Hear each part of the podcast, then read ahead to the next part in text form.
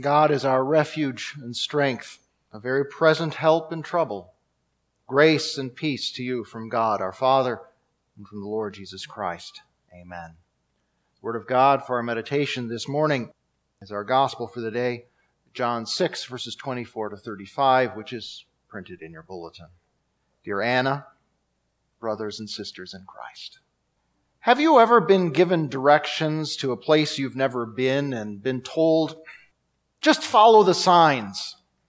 I don't know about you, but for me, unless we're talking about a very short distance and just a few very obvious signs, that can be rather nerve-wracking because it requires trusting two unknowns. One, that I will be undistracted and successful in seeing all of the signs, and two, that all the signs will be in the right places, noticeable and clear enough to guide me in the right direction. I have actually had the experience of going miles in the wrong direction because of a missed sign while backpacking.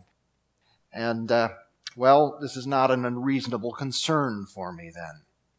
So for me, if someone tells me, just follow the signs, the next thing I want to know is if those signs are obvious and unmistakable. And if there's any questions, I want some other directions as a backup. The crowd in Capernaum had some similar concerns about signs, and Jesus was concerned that they see them and use them the right way. But these signs didn't point to Jerusalem or Damascus or to Avram's Camel Emporium. They pointed back to Jesus. They pointed to God, and they pointed to heaven. And what he wanted them to understand was that they were all pointing the same direction, and that they, the people, and you and me, should follow where the signs led. You may remember what had happened the day before. We learned about it last week.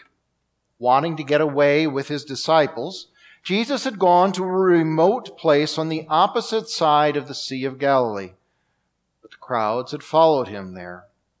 In compassion for them, Jesus taught them and healed their sick, and then, when the day had grown long, he performed an amazing miracle for them. From a boy's 5 loaves and 2 fishes, he fed the entire crowd of 5,000 men, plus women and children, with everyone eating as much as he wanted. And then, because he knew that the people were thinking to take him by force and make him their king, so he would keep providing food for them, he withdrew from the crowd and went off to a private place. And when the crowd dispersed, and they all made their way back to Capernaum, they wondered where Jesus had gone, because they knew he had not got into the boat with his disciples when they left the other side. What they didn't know is that Jesus had actually arrived in town with the disciples in their boat, though he hadn't left the far shore in their boat. During the night, he had joined them by walking on the water across the wave-tossed sea. The people didn't know any of this, of course. Only his disciples witnessed this unprecedented miracle. So the crowd's curiosity is understandable the next day when they find Jesus has beaten them back to town.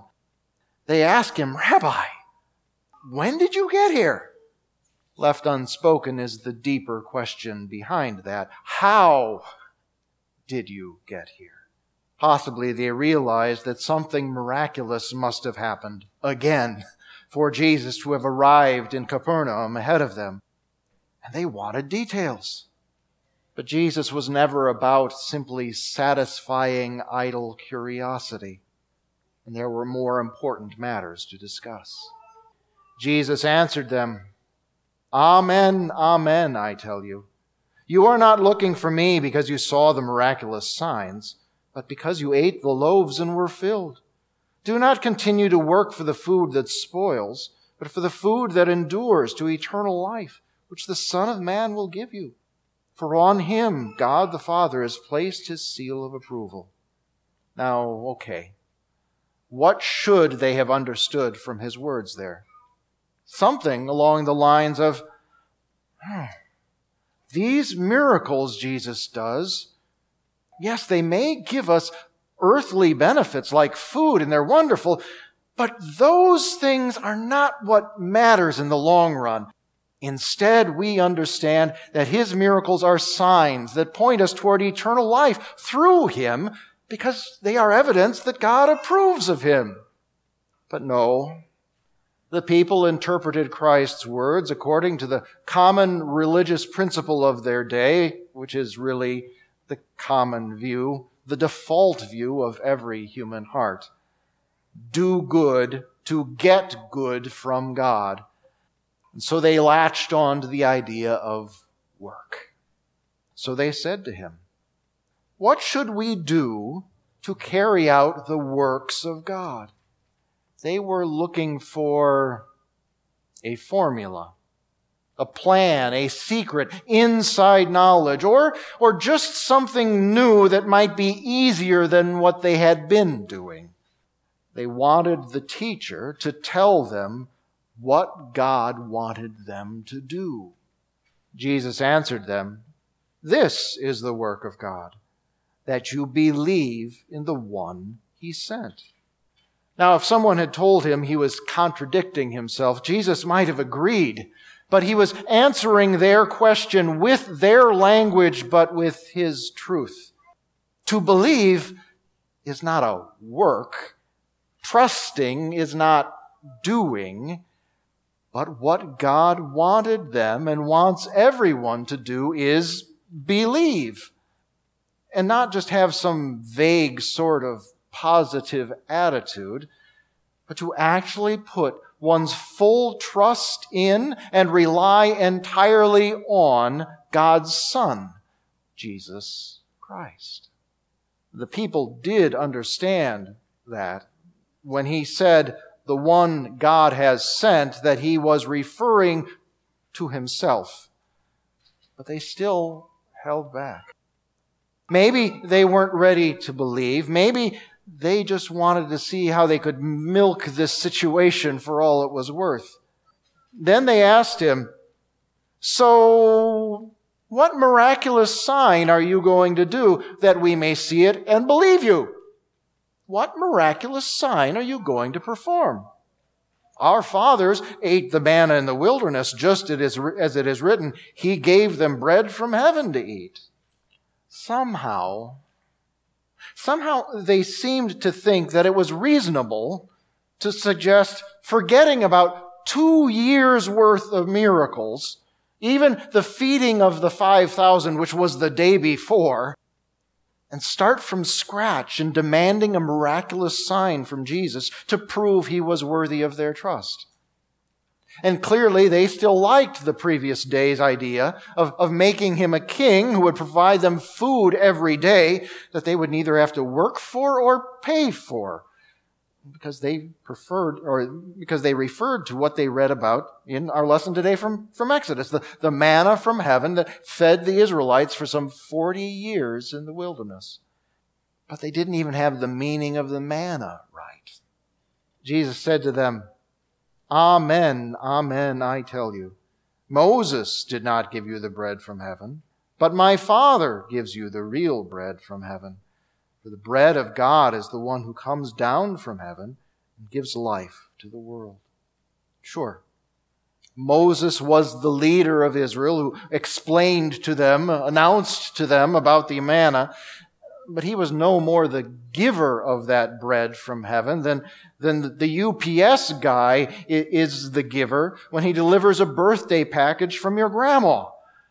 Jesus was telling the people to focus not on the sign of God's love and power, but on God himself who loves and gives life. He was telling them to look beyond the gift to the giver. But the crowd just couldn't seem to get their minds out of the rut of thinking only of their earthly needs and daily desires. "Sir," they said to him, "give us this bread all the time." Actually, Jesus wanted nothing more than to do just that, but not the way they thought.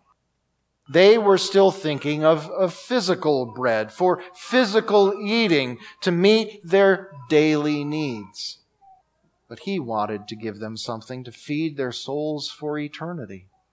Grace, mercy, forgiveness, salvation, a sure and certain hope, the love and power of a compassionate God, the gospel. He was offering them himself as their Savior. "I am the bread of life," Jesus told them. "The one who comes to me will never be hungry, and the one who believes in me will never be thirsty." That sounds like something we should all want for today and forever, doesn't it? And Jesus says we can get there by following the signs. And that does not mean that we have to wait for Jesus to appear and perform some new miraculous sign to establish his identity for us. He has already done more than enough of those. And we know about those miracles from the reliable historical documents that are the four Gospels. They are evidence aplenty that Jesus was and is the Son of God, the Messiah, sent to save mankind.